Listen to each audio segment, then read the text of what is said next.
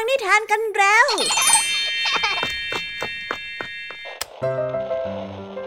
คุณกำลังรับฟังไทย PBS Radio ต่อจากนี้ไปขอเชิญทุกๆท่าน รับฟังรายการ นิทานแสนสนุกสุดหันษาที่รังสรรค์มาเพื่อน้องๆ ในรายการ Kiss Out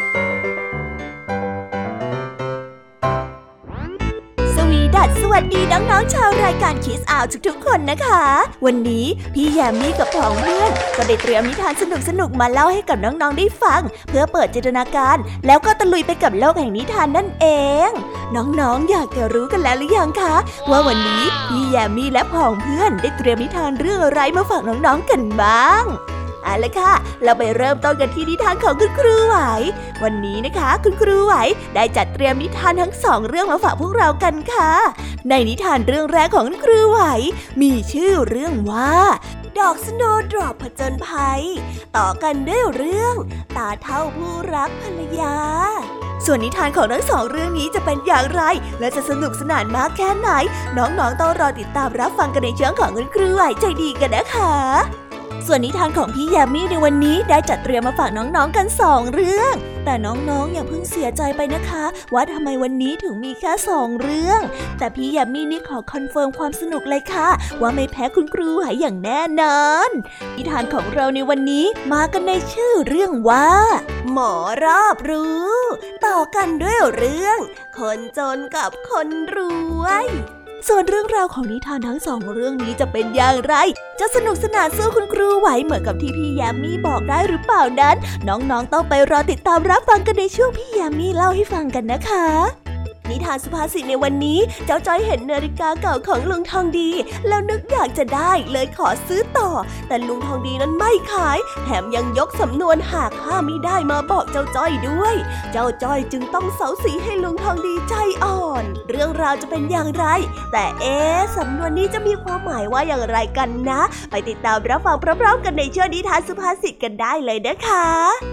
และในวันนี้นะคะ พี่เด็กดีได้เตรียมนิทานเรื่อง ผู้ตาไม่ดูตาม้าตาเรือมาฝากกัน ส่วนเรื่องราวของนิทานเรื่องนี้จะเป็นอย่างไร จะสนุกสนานมากแค่ไหน น้องๆห้ามพลาดเด็ดขาดเลยนะคะ ในช่วงท้ายรายการกับพี่เด็กดีของเราค่ะ โอ้โห เป็นยังไงกันบ้างล่ะคะ แค่ได้ยินแค่ชื่อเรื่องนิทานก็น่าสนุกแล้วใช่ไหมล่ะคะเด็กๆ พี่ยามีก็ตื่นเต้นอยากจะฟังนิทานที่น้องๆรอฟังอยู่ไม่ไหวแล้วล่ะค่ะ งั้นเอาเป็นว่าเราไปฟังนิทานทั้งหมดเลยดีกว่าไหมคะ งั้นถ้าน้องๆพร้อมกันแล้ว เราไปพร้อมกันเลยดีกว่านะคะสาม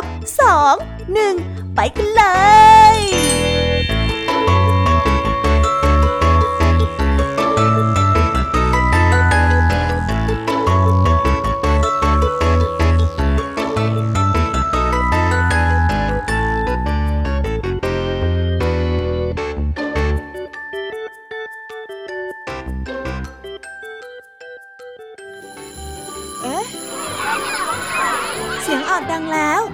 อุ้ยต้องไปเข้าเรียนแล้วล่ะค่ะ ไม่รอช้า เราไปหาคุณครูไหวกันเถอะ ไปกันเลย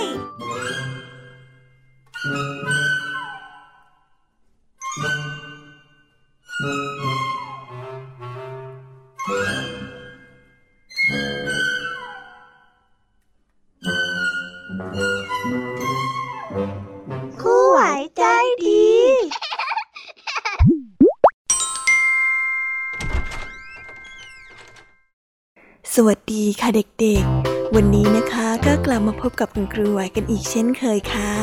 และแน่นอนนะคะ ว่ามาพบกับคุณครูไหวแบบนี้ ก็ต้องมาพบกับนิทานที่แสนสนุกด้วยกันทั้งสองเรื่อง และในวันนี้คุณครูไหว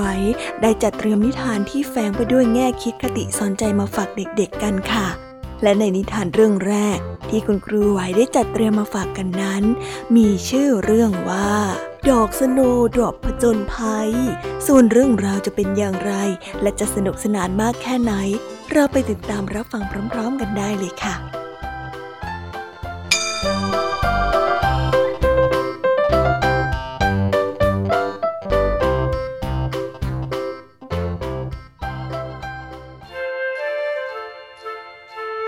กละคครั้งหนึ่งนานมาแล้ว ในช่วงกลางฤดูหนาวที่ยังคงปกคลุมไปด้วยหิมะ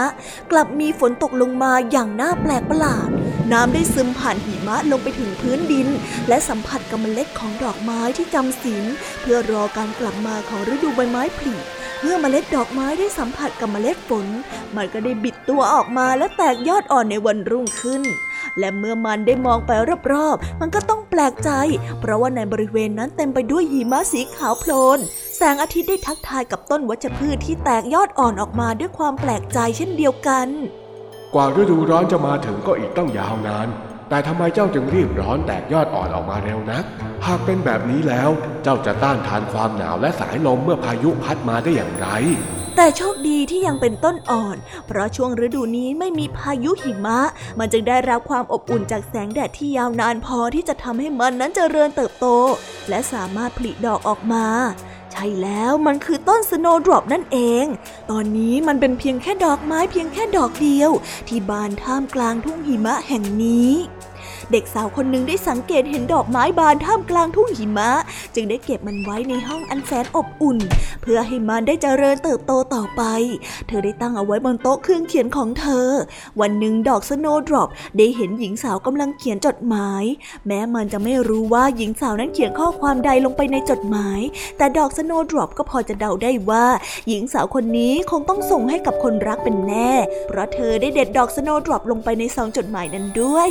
มันได้เดินทางไปพร้อมกับจดหมายมากมายที่เบียดเสียดกันอยู่ในถุงผ้าเก่าๆ ปลายทางที่ snowdrop ได้ถูกส่งไป เป็นบ้านของชายหนุ่มคนหนึ่ง และเป็นอย่างที่มันคาดเอาไว้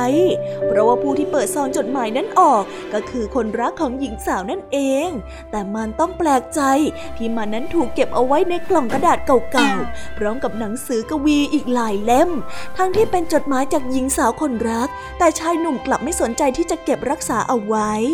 ดอก snowdrop ได้ถูกทิ้งไปในกล่องกระดาษเก่าๆอยู่นาน จนกระทั่งฤดูหนาวผ่านพ้นไป และฤดูร้อนที่เข้ามาแทนที่ snowdrop ได้สัมผัสเห็นแสงแดดอีกครั้งหนึ่ง เพราะว่าชายหนุ่มได้ยกกล่องมาตั้งไว้ที่กลางสวนหน้าบ้าน ชายหนุ่มได้นำหนังสือกวีและจดหมายของหญิงสาวโยนเข้าไปในกองไฟ แต่โชคดีที่ดอก snowdrop ได้ถูกลมพัดมาตกอยู่ข้างๆกองไฟเสียก่อน มันได้มองเห็นชายหนุ่มยืนมองกองไฟด้วยแววตาที่เศร้าสร้อย ดอก snowdrop เดาว่า ข้อความในจดหมายของหญิงสาวน่าจะเขียนมาบอกเลิกกับชายหนุ่ม หญิงสาวคงจะเลือกคบกับคนอื่นไปเสียแล้ว และหนังสือกวีเหล่านั้นก็คงจะเป็นหนังสือที่หญิงสาวได้มอบให้กับเขา และชายหนุ่มก็คงไม่อยากจะเก็บมันเอาไว้อีกแล้ว และมันก็เป็นเช่นนั้นจริง ๆ ด้วย เพราะมันได้ยินชายหนุ่มกล่าวก่อนที่จะเดินทางออกไปจากที่แห่งนั้นว่าลาก่อนนะ ความทรงจำดีๆ ทั้งหลาย รุ่งขึ้น คนรับใช้ของชายหนุ่ม ได้เห็นดอก snowdrop ที่ตกอยู่บนพื้น เธอได้เก็บดอก snowdrop ขึ้นมา แล้วนำไปไว้บนโต๊ะเครื่องเขียนหนังสือของชายหนุ่ม มันได้ถูกสอดเอาไว้ในหนังสือกวีเล่มหนึ่ง snowdrop ได้แอบซ่อนตัวอยู่อย่างเงียบๆพร้อมกับเฝ้ารอคอยการเดินทางครั้งใหม่ของมัน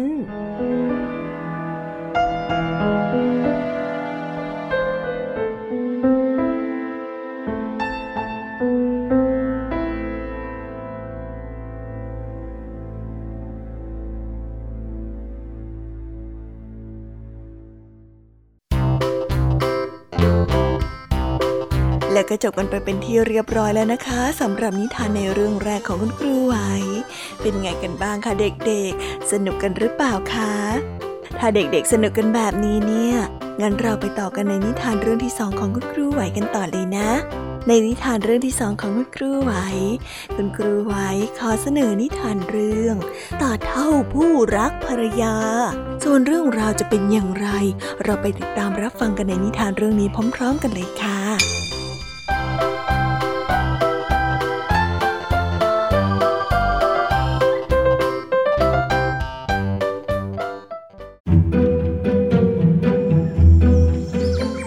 รั้งหนึ่งนานมาแล้ว มีสองตายายคู่หนึ่งอาศัยอยู่ในโรงนาเก่าๆแถวชานเมือง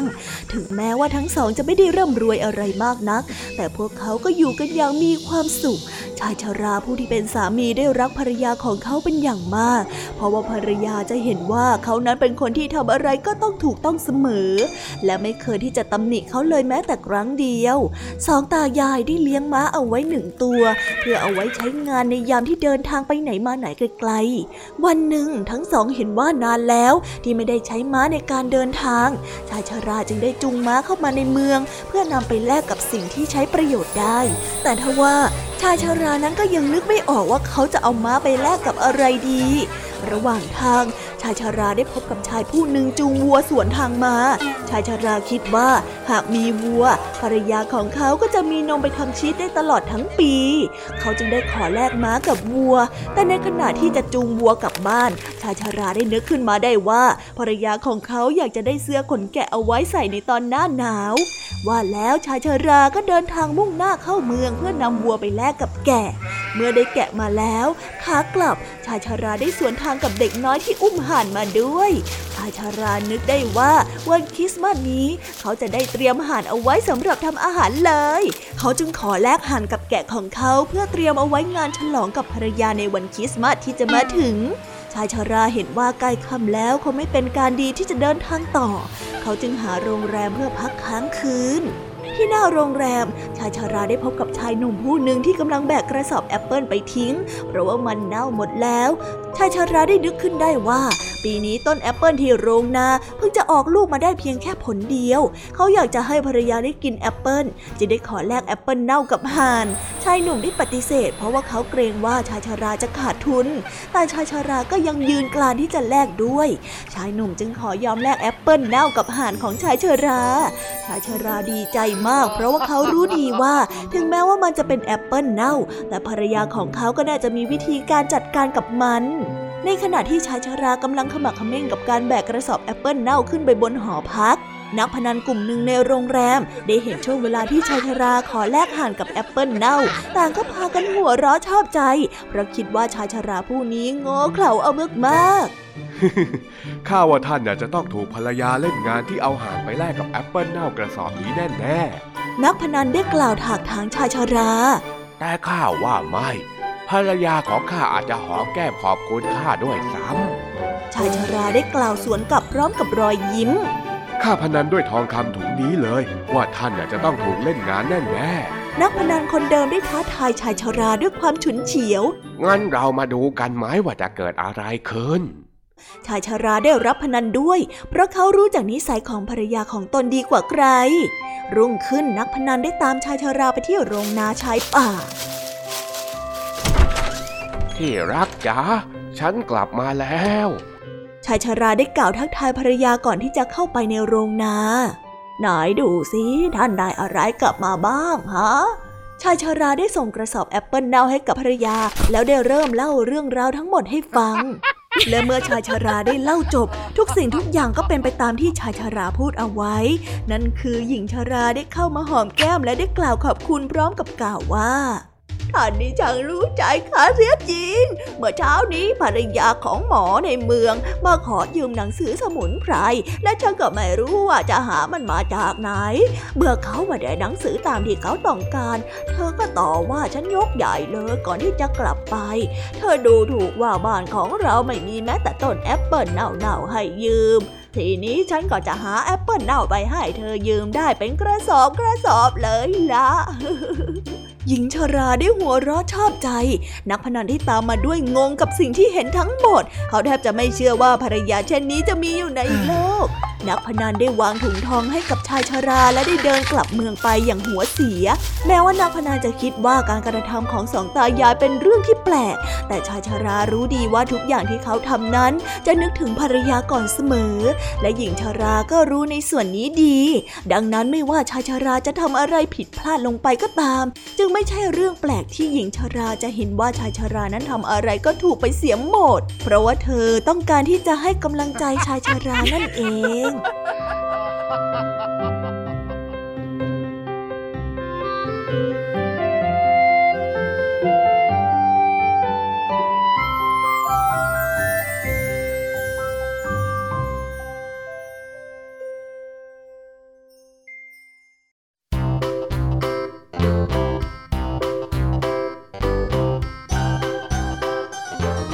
แล้วก็จบกันไปเป็นที่เรียบร้อยแล้วนะคะสำหรับนิทานทั้งสองเรื่องของคุณครูไหว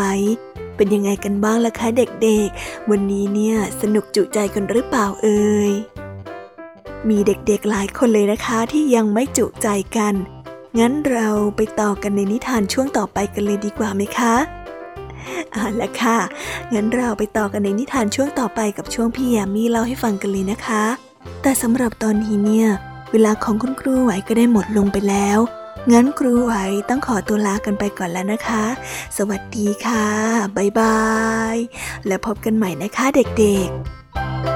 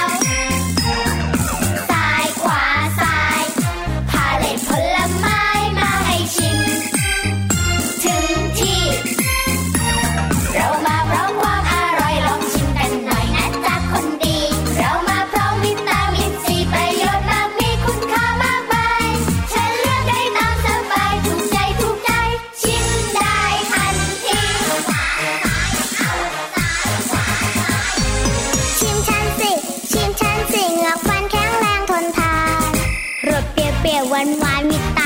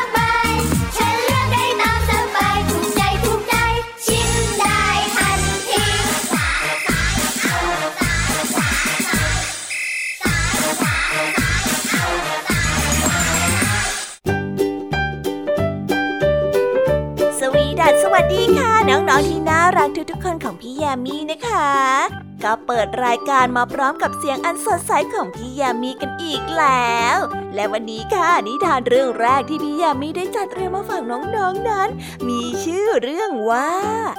หมอรอบหรือส่วนเรื่องราวจะเป็นอย่างไรจะสนุกสนานมากแค่ไหน เราไปติดตามรับฟังพร้อมๆกันได้เลยค่ะ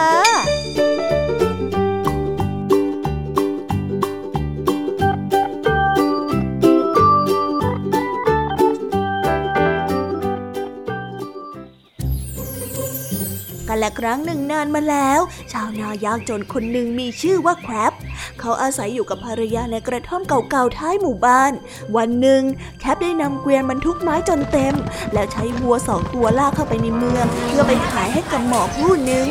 ในขณะที่หมอกำลังนับเงินให้กับเขานั้นแครบได้ถามหมอผู้นั้นว่า ถ้าเขาอยากจะเป็นหมอเขาจะต้องทำอย่างไร หมอได้ตอบออกมาว่าอ๋อ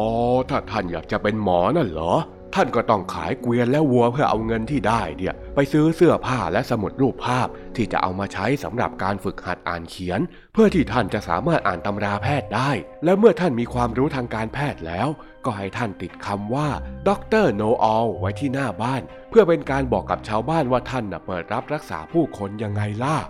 แต่ทว่าแกร็บนั้นไม่เข้าใจหมอผู้นั้นกล่าวโดยทั้งหมด เขาเข้าใจแค่เพียงว่าต้องขายเกวียนและวัวเพื่อนำเงินไปซื้อชุดหมอ และสมุดที่มีรูปภาพ และติดป้ายไว้ว่า Doctor Know All เขาก็สามารถเป็นหมอได้แล้ว เมื่อเข้าใจดังนั้นแกร็บจึงได้ขายวัวเพื่อซื้อเสื้อผ้าใหม่ และได้ขายเกวียนเพื่อซื้อสมุดรูปภาพ และได้เดินทางกลับบ้าน วันรุ่งขึ้นแกร็บได้แต่งตัวด้วยชุดหมอ และติดป้าย Doctor Know All ไว้ที่หน้าบ้าน จากนั้นก็เริ่มมีคนไข้เข้ามารักษามากมาย แต่เมื่อถึงเวลาจ่ายยา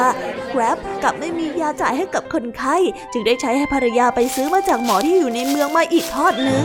แกร็บได้ทำเป็นหมอกำมารอรักษาชาวบ้านไปเรื่อย โดยที่ไม่มีใครรู้เลยว่า เขานั้นรับยามาจากหมอในเมืองอีกทีหนึ่งแต่ทว่าแกร็บกลับเข้าใจว่าสิ่งที่เขาเป็นอยู่นั้นเป็นหมอที่รอบรู้จริง ๆ แล้วก็ภาคภูมิใจในตนเองมากซะด้วยวันหนึ่งได้มีขุนนางคนหนึ่งมาหาแครบเพราะว่าคิดว่าความรอบรู้ของแครบจะช่วยให้เขาจับขโมยที่ขโมยเงินและทองของเขาไปได้ แครบคิดว่านั่นเป็นการรักษาของหมออย่างหนึ่ง เขาจึงได้ตามขุนนางไปที่บ้านเพื่อจับขโมย แต่ก่อนที่เขาจะไปเขาได้กล่าวขึ้นว่า ท่านต้องให้เราพาภรรยาไปด้วยแครบจึงได้สั่งให้ภรรยาเอาสมุดรูปภาพของเขาติดตัวไปด้วยสำหรับเอาไว้ใช้ในยามฉุกเฉิน โดยที่บอกกับภรรยาว่านั่นเป็นตำราหมอของเขา เมื่อไปถึงที่บ้านของขุนนางแครบได้ร่วมโต๊ะอาหารกับขุนนาง เพื่อเป็นการต้อนรับ ชายผู้หนึ่งได้ยกอาหารมาให้แครบก็ได้หันไปบอกกับภรรยาว่า คนนี้คนแรก คนยกอาหารได้ยินแครบกล่าวเช่นนั้นก็สะดุ้งด้วยความตกใจ เพราะคิดว่าถูกจับได้ว่าเป็นขโมย แต่ก็ยังยืนเก็บอาการอยู่ที่มุมห้อง คนที่สองได้ยกอาหารเข้ามาอีก แครบได้หันไปพูดกับภรรยาว่านี่คือคนที่สอง เมื่อชายคนที่สามและชายคนที่สี่ยกอาหารมา แครบก็กล่าวเช่นเดิมอีกแท้ที่จริงแล้วแครบหมายถึงคนทั้งสี่คนนั้นเป็นคนไข้ของเขา แต่คนทั้งสี่กลับคิดว่าแครบรู้ว่าพวกเขาทั้งสี่เป็นคนขโมยเงินไป จึงได้รับสารภาพกับขุนนางทั้งหมด ขุนนางทึ่งในความรอบรู้ของแครบที่จับขโมยได้ จึงได้ถามแครบต่อว่า แล้วใครคือขโมยผู้ที่เอาทองคำไปล่ะ แกรบไม่เข้าใจคำที่ขุนนางพูดว่าหมายถึงอะไร เขาจึงได้หยิบสมุดรูปภาพมาจากภรรยาและเปิดหาความหมาย แต่ทว่าหาคำคำนั้นไม่เจอ แกรบได้โมโหมากเขาจึงได้กล่าวขึ้นมาว่า อืม ข้ารู้นะว่าเจ้าอยู่แถวนี้นะอยู่ไหนฮะ อยู่ไหน เสียงของแครบนั้นได้ยินไปถึงโจรที่ขโมยทองที่ซ่อนตัวอยู่ในปล่องไฟ โจรเข้าใจว่าแครบนั้นรู้ที่ซ่อนของตนเอง จึงได้รีบออกมาจากปล่องไฟ และสารภาพกับขุนนางว่าเขานั้นเป็นคนขโมยทองไป โจรทั้งห้าคนได้นำเงินและทองมาคืนขุนนางโดยทันที เมื่อได้เงินและทองคืนมาแล้ว ขุนนางก็มอบทองคำให้กับแครบมากมาย เพื่อเป็นการตอบแทนที่แครบนั้นช่วยหาตัวคนร้ายให้กับเขา เมื่อแครบได้เงินมาก็เข้าใจว่าการรักษาของตนนั้นเสร็จสิ้นแล้ว จึงได้เดินถือทองคำกลับบ้านอย่างภาคภูมิใจ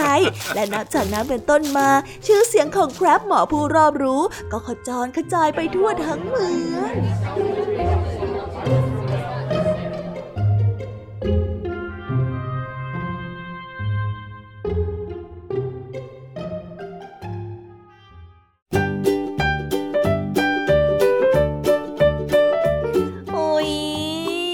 จบนิทานเรื่องแรกของพี่ยามีกันลงไปแล้วอะเผอแป๊บแป๊บเดียวเอ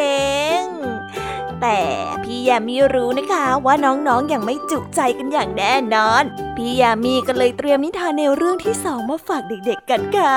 ในนิทานเรื่องที่สองนี้ มีชื่อเรื่องว่า คนจนกับคนรวยส่วนเรื่องราวจะเป็นอย่างไร และจะสนุกสนานมากแค่ไหน เราไปรับฟังพร้อม ๆ กันได้เลยค่ะ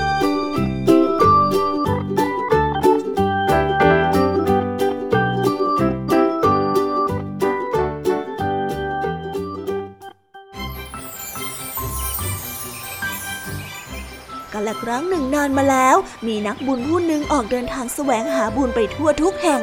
วันหนึ่งนักบุญไม่สามารถเดินทางมาถึงโรงแรมได้ก่อนพระอาทิตย์ตกดิน เมื่อนักบุญได้มองไปข้างหน้า ก็พบบ้านหลังใหญ่ซึ่งดูน่าจะเป็นบ้านของเศรษฐี และข้างๆก็มีบ้านหลังเล็กๆ ที่ดูแล้วว่า เจ้าของนั้นน่าจะเป็นคนจน นักบุญเกรงว่าหากต้องไปค้างแรมที่บ้านหลังเล็ก ตนเองจะต้องทำให้เจ้าของบ้านลำบากเป็นแน่ จึงได้ไปที่บ้านหลังใหญ่เพื่อขอค้างแรมด้วยก๊อกก๊อกมีใครอยู่บ้าง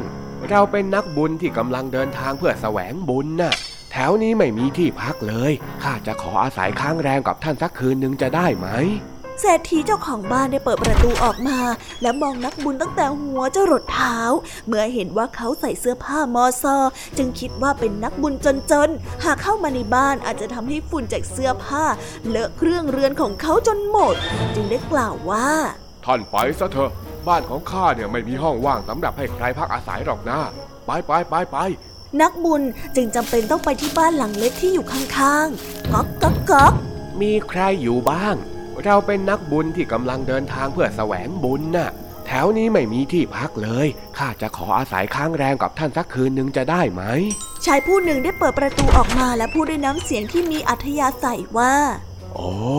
ท่านแสวงบุญมาไกล เข้ามาข้างในก่อนสิ เดี๋ยวข้ากับภรรยาจะทำอาหารเลี้ยงต้อนรับ มามามาเข้ามาก่อน ในคืนนั้นเจ้าของบ้านให้นักบุญนอนบนที่นอนของตน ส่วนทั้งสองก็ใช้ฟางเป็นที่รองนอนในคืนนั้น เพราะคิดว่าหากนักบุญได้พักผ่อนอย่างเต็มที่แล้ว จะมีเรี่ยวแรงเดินทางมากขึ้น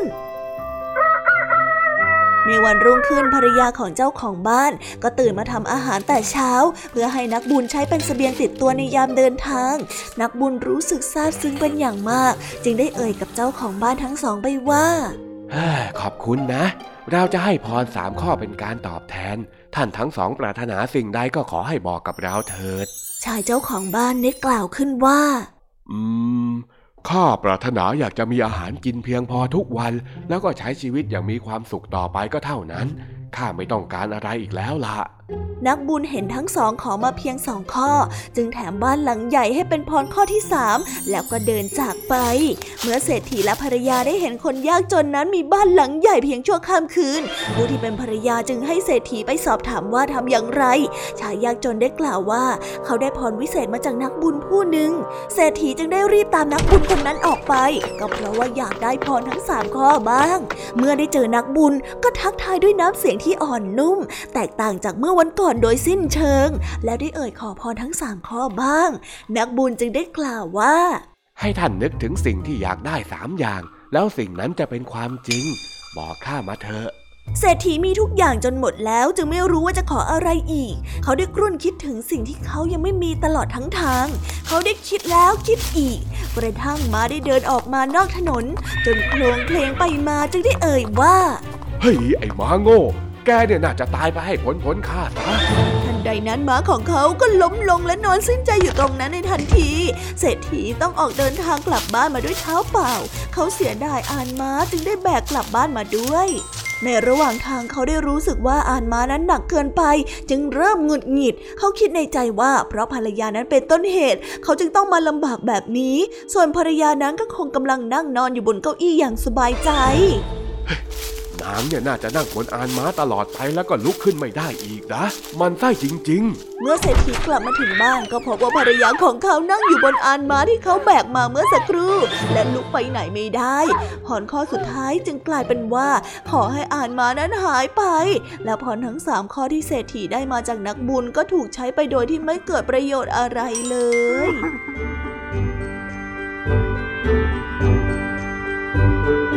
ว้าวว้าวว้าว ก็จบกันไปเป็นที่เรียบร้อยแล้วนะคะสำหรับนิทานทั้งสามเรื่องสามรสของพี่ยามีเป็นไงกันบ้างคะเด็กๆ ได้ข้อคิดหรือว่าคติสอนใจอะไรกันไปบ้าง อย่าลืมนำไปเล่าให้กับเพื่อนๆที่โรงเรียนได้รับฟังกันด้วยนะคะ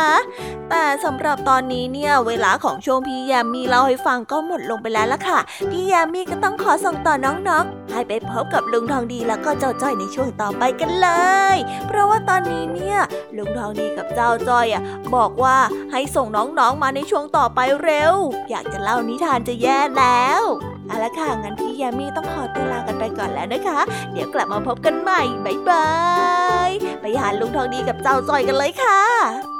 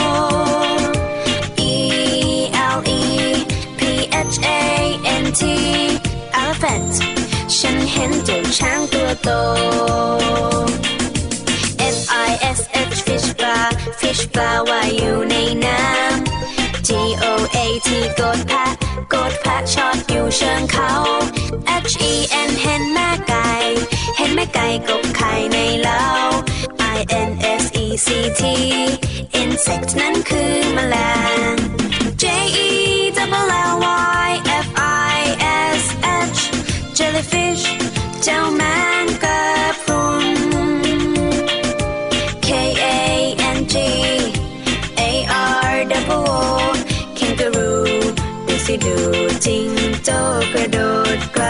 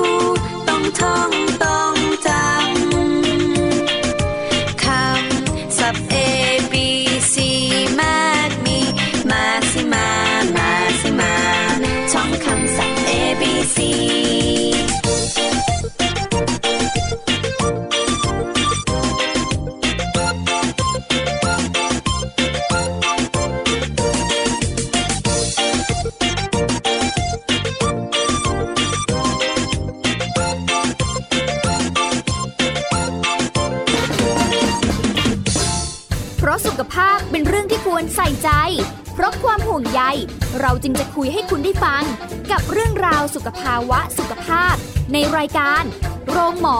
และโรงหมอสุดสัปดาห์ ทุกวัน 10นาฬิกาทางไทย PBS Digital Radio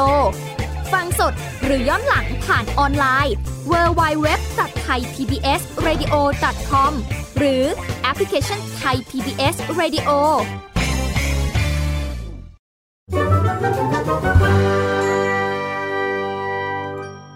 นิทานสุภาษิต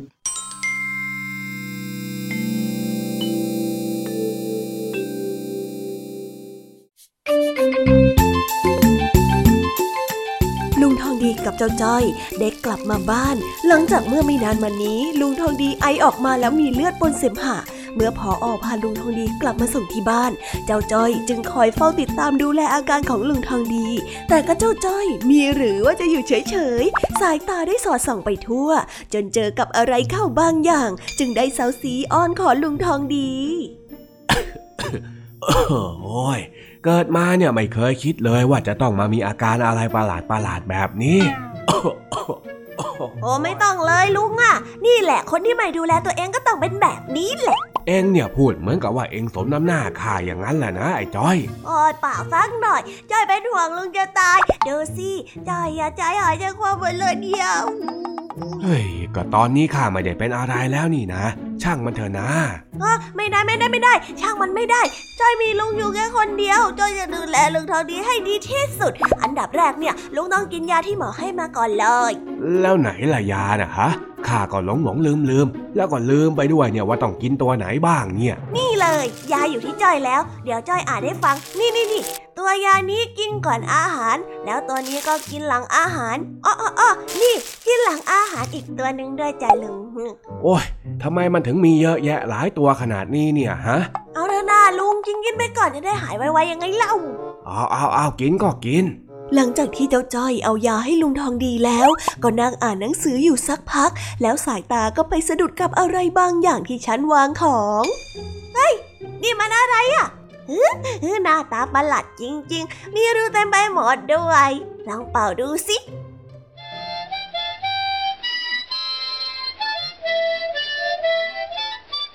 เฮ้ยมีเสียงด้วยอะ นี่เป็นเครื่องดนตรีเหรอเนี่ย เป่าอีกเป่าอีกเป่าอีก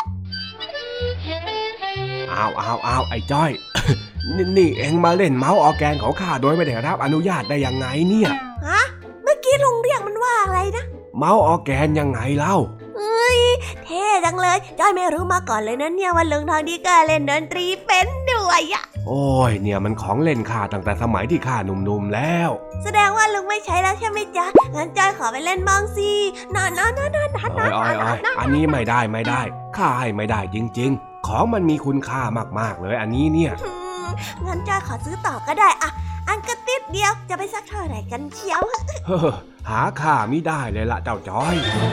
หมายความว่าของชิ้นนี้ไม่มีค่ากับลุงเหรอจ๊ะลุงเลยบอกว่าหาค่าไม่ได้อะไม่ใช่อย่างนั้น หาค่ามิได้เนี่ย เป็นสำนวนไทยที่หมายถึง การที่บางสิ่งบางอย่างมีคุณค่ามากเกินไปจนไม่สามารถตีออกมาเป็นตัวเลขได้ต่างหากเล่า แล้วเมาส์ออร์แกนเนี่ย แฟนข้าซื้อให้ตั้งแต่สมัยหนุ่มๆโน่น จะหาที่ไหนเหมือนเนี่ยไม่ได้อีกแล้ว ข้าก็เลยบอกว่ามันหาค่าไม่ได้ยังไงล่ะอ๋ออย่างนี้นี่เองแต่จ้อยชอบมันมากๆเลยนะลุงทำไงจ้อยถึงจะได้มันมาเป่าเล่นบ้างอะเอ้ยเองก็ใช้ฝึกเล่นก่อนได้ เดี๋ยวพอเล่นเป็นแล้วเนี่ยค่อยไปซื้อเป็นของเองอีกทีนึงเฮ้ ยได้ด้วยเหรอจ๊ะเย้ดีใจดีใจดีใจจ้อยจะมี mouth organ ไว้เล่นแล้วว่าแต่ก่อนที่จะให้ลุงทองดีสอนลุงทองดีเป่าไอ้นี่ให้จ้อยดูหน่อยได้ไหมจ๊ะนะนะนะจ้อยอยากเห็นนะไม่ได้เป่านานแล้วเหมือนกันนะเนี่ย ก็น่าจะได้แล้วมั้งเดี๋ยวลองดู ตื่นเต้นตื่นเต้นอะเตรียมรับฟัง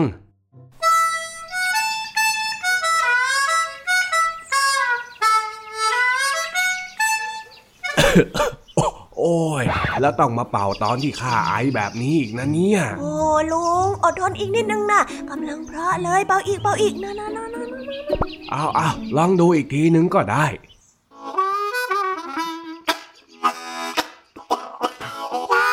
โอ้ยเพราะจังเลยลุงจ้อยอยากได้มาเล่นบางจังเลย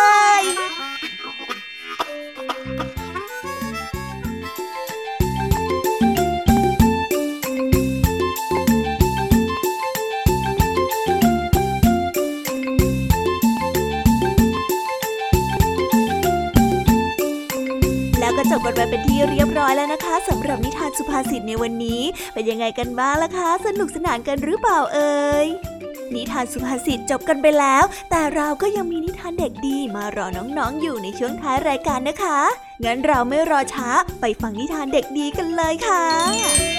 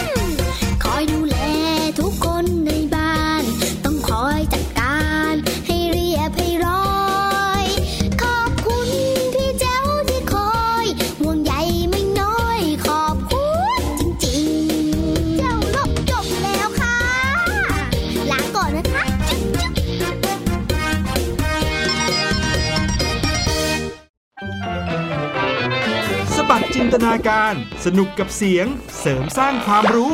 ในรายการ เสียงสนุก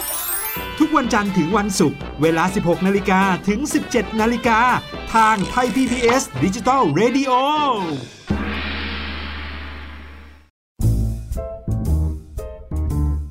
นิทานเด็กดี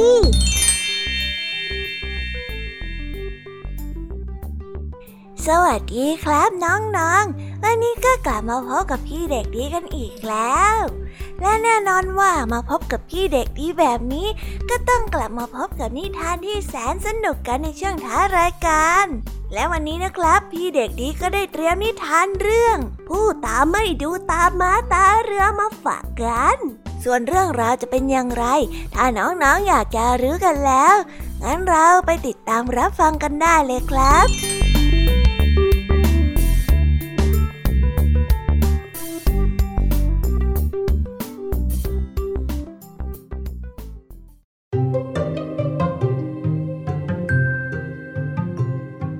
หนุ่มชาวมองโกเรียกลุ่มหนึ่ง ต้องการที่จะไปชมเมืองแห่งหนึ่งในประเทศจีน แต่ไม่รู้ภาษาจีนและประเพณีวัฒนธรรมของจีนเลย จึงได้เชิญมัคคุเทศหรือผู้นำทางท่องเที่ยวคนหนึ่ง ซึ่งรู้ภาษาจีนมาสอนภาษาจีนให้กับพวกเขา และให้ความรู้เกี่ยวกับประเพณีวัฒนธรรมจีนในบางเรื่องให้กับพวกเขาด้วย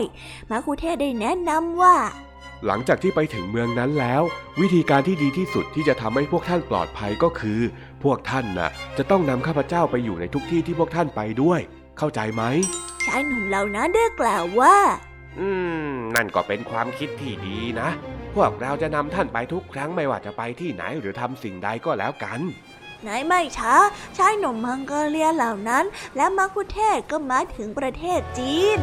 พอมาถึงแล้วก็ได้ขึ้นไปรับประทานอาหารมื้อเย็นที่ชั้นสองของพัตตาคารแห่งหนึ่ง เมื่อรับประทานอาหารเสร็จแล้ว บรรดาชายหนุ่มก็เตรียมตัวตามมัคคุเทศลงไปด้านล่างทันใดนั้นมัคคุเทศก็เดินสะดุดขาของตัวเอง และกลิ้งตกบันไดลงมา เมื่อชายหนุ่มเหล่านั้นเห็นก็คิดว่า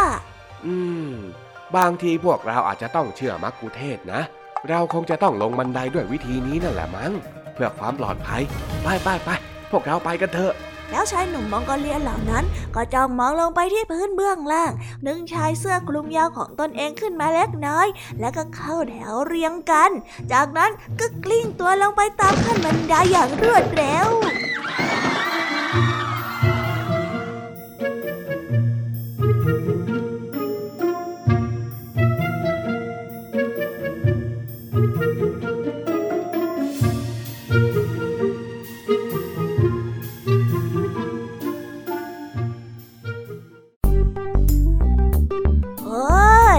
จบกันไปเป็นที่เรียบร้อยแล้วนะครับสำหรับนิทานของพี่เด็กดีในวันนี้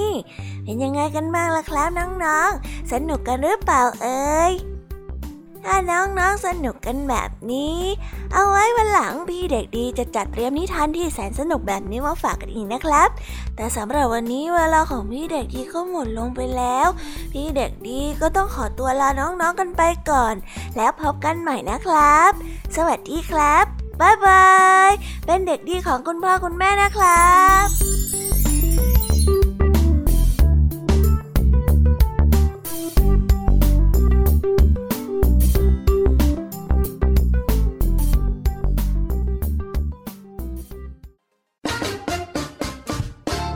เพราะสุขภาพเป็นเรื่องที่ควรใส่ใจ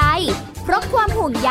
เราจึงจะคุยให้คุณได้ฟัง กับเรื่องราวสุขภาวะสุขภาพ ในรายการ โรงหมอ และโรงหมอสุดสัปดาห์ ทุกวัน 10นาฬิกาทางไทย PBS Digital Radio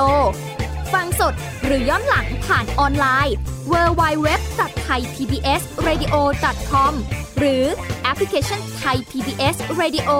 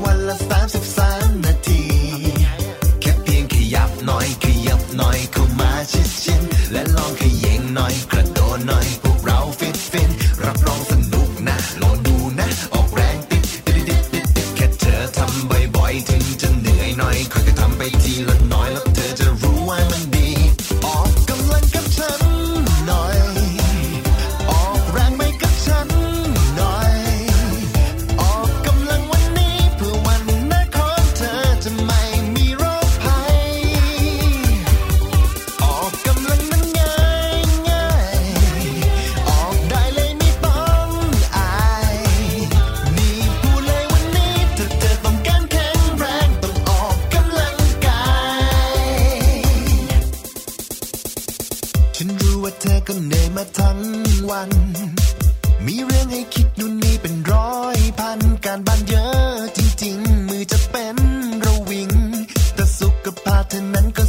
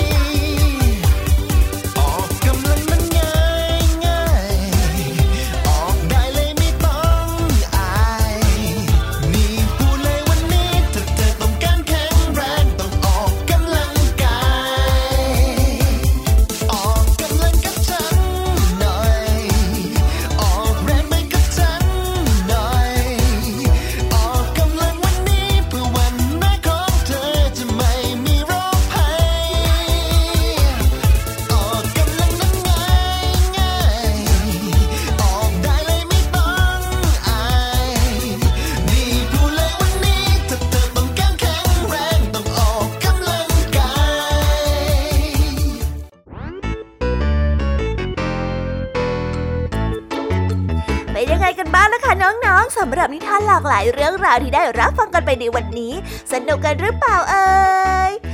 ายเรื่องราวที่ได้นำมาเนี่ย บางเรื่องก็ให้ข้อคิดสะกิดใจ บางเรื่องก็ให้ความสนุกสนานเพลิดเพลิน แล้วแต่ว่าน้องๆเนี่ยจะเห็นความสนุกสนานในแง่มุมไหนกันบ้าง ส่วนพี่ยามีแล้วก็พ่องเพื่อนเนี่ยก็มีหน้าที่ในการนำนิทานมาส่องตรงถึงน้องๆแค่นั้นเองล่ะค่ะ แล้ววันนี้นะคะ เราก็ฟังนิทานกันมาจนถึงเวลาที่กำลังจะหมดลงอีกแล้วอะหอย ใคร ที่ฟังไม่ทันเนี่ย หรือว่าฟังไม่ครบ ก็สามารถไปย้อนรับฟังได้ที่เว็บไซต์ไทย PBS Radio หรือที่แอปพลิเคชันไทย PBS Radio ได้นะ ถึงเวลาที่จะต้องกล่าวคำลาแล้วล่ะค่ะ พี่ยามีต้องคิดถึงน้องๆอีกแน่เลย แต่ไม่ต้องห่วงนะคะน้องๆ พี่ยามีเนี่ยขอสัญญาเลยว่า จะกลับมาพบกันใหม่พร้อมกับนิทานที่แสนสนุกแบบนี้กันอีกแน่นอนค่ะน้องๆ อย่าลืมนำข้อคิดดีๆ ที่ได้จากการรับฟังนิทานที่แสนสนุกของคุณครูไหว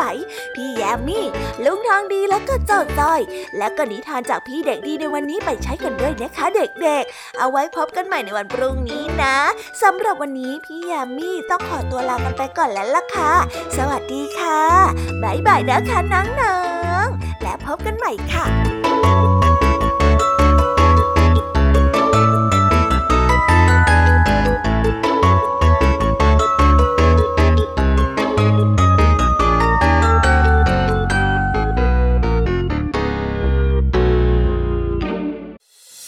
ติดตามรับฟังรายการย้อนหลังได้ที่เว็บไซต์และแอปพลิเคชันไทย PBS Radio ไทย PBS ดิจิทัล Radio วิทยุข่าวสารสาระ เพื่อสาธารณะและสังคม